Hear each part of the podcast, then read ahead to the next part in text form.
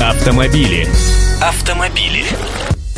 Здравствуйте. О бедных велосипедистах хочу замолвить слово. Июль все-таки самый разгар лета.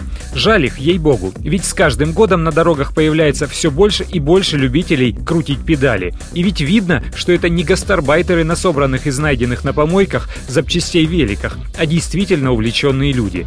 У них и байки с амортизаторами и дисковыми тормозами на колесах, и дорогая экипировка, и едут они осознанно и с пониманием организации дорожного движения. Но вот беда. Эта самая организация не предусматривает присутствие в русле дорожного движения этих камикадзе. Ну, мне лично так кажется.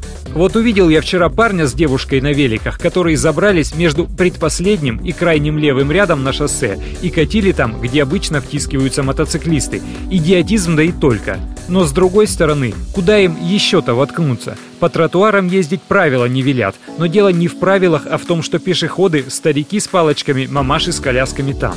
Как можно правее у обочины, как велят правила дорожного движения, зачастую просто не проехать. Там припаркованные газели, бомбилы, которых не страшат законное такси, решетки водостоков на асфальте. Тоже сложно.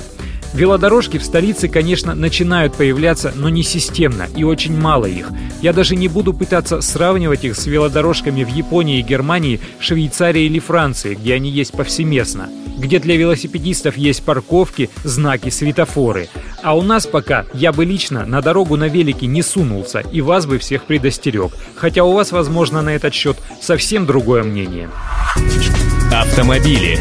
Автомобили.